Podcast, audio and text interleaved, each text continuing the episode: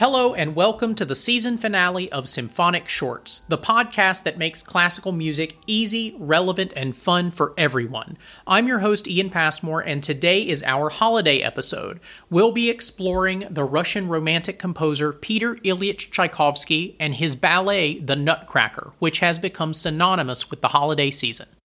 Tchaikovsky was born in Russia in 1840 and went on to become one of the most celebrated composers of the Romantic era. His contributions to classical music are simply immeasurable, but today we're honing in on the magical journey that is his ballet, The Nutcracker. And it's actually hard to believe that this work was not an immediate success. In fact, Tchaikovsky considered it to be one of his greatest failures.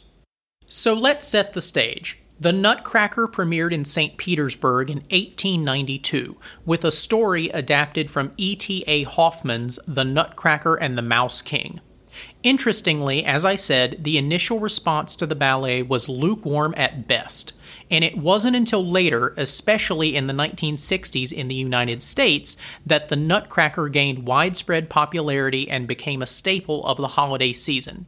This is largely thanks to productions such as that by the New York City Ballet. All right, let's begin with the opening act. A delightful little piece that sets the festive tone of the ballet is the march. This lively and charming work introduces us to the magical world of Clara and her Nutcracker Prince. The energetic brass and percussion and the scurrying woodwinds create a sense of anticipation and excitement, which makes it a perfect start for our holiday themed finale.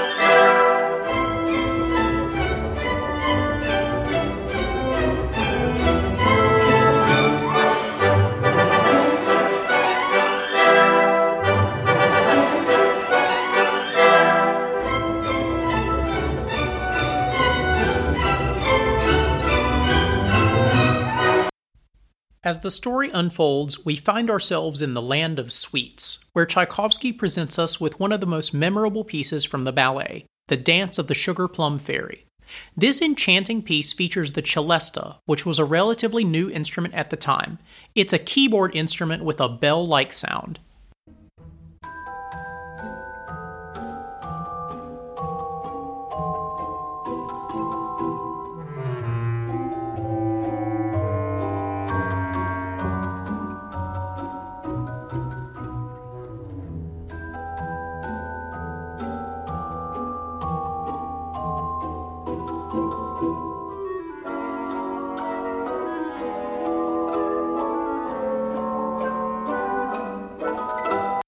If the celesta sounded familiar to you, that might be because it's the same instrument used in this famous theme from Harry Potter.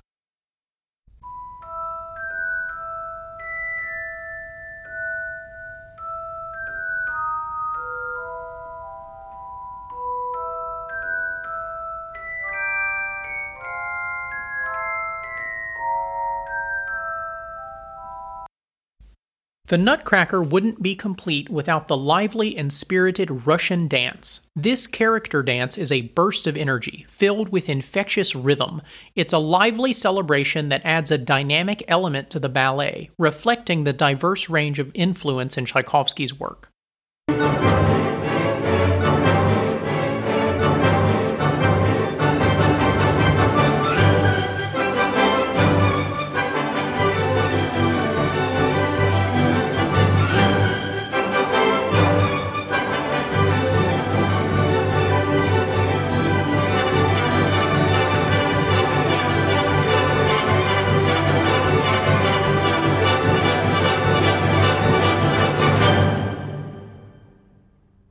From the Spanish dance to the Arabian dance, Tchaikovsky's ability to weave together diverse musical elements is truly remarkable. These dances contribute to the rich tapestry of the ballet and showcase Tchaikovsky's versatility.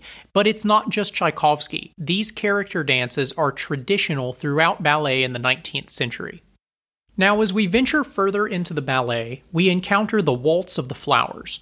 This intricate and elegant composition showcases Tchaikovsky's masterful orchestration, which is a term we've discussed in previous episodes, with each instrument contributing to the lush and vibrant musical tapestry. It's a true testament to his ability to evoke emotion through music.